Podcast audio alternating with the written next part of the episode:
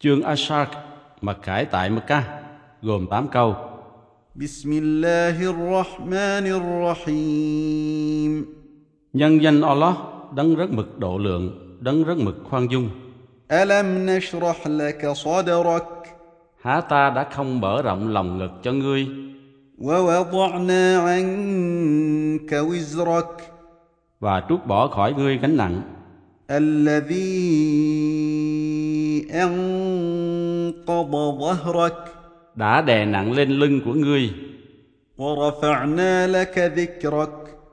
và ta đã nâng cao danh tiếng của ngươi. quả thật sự thư thả đi đôi với sự cực nhọc. quả thật sự thư thả đi đôi với sự cực nhọc.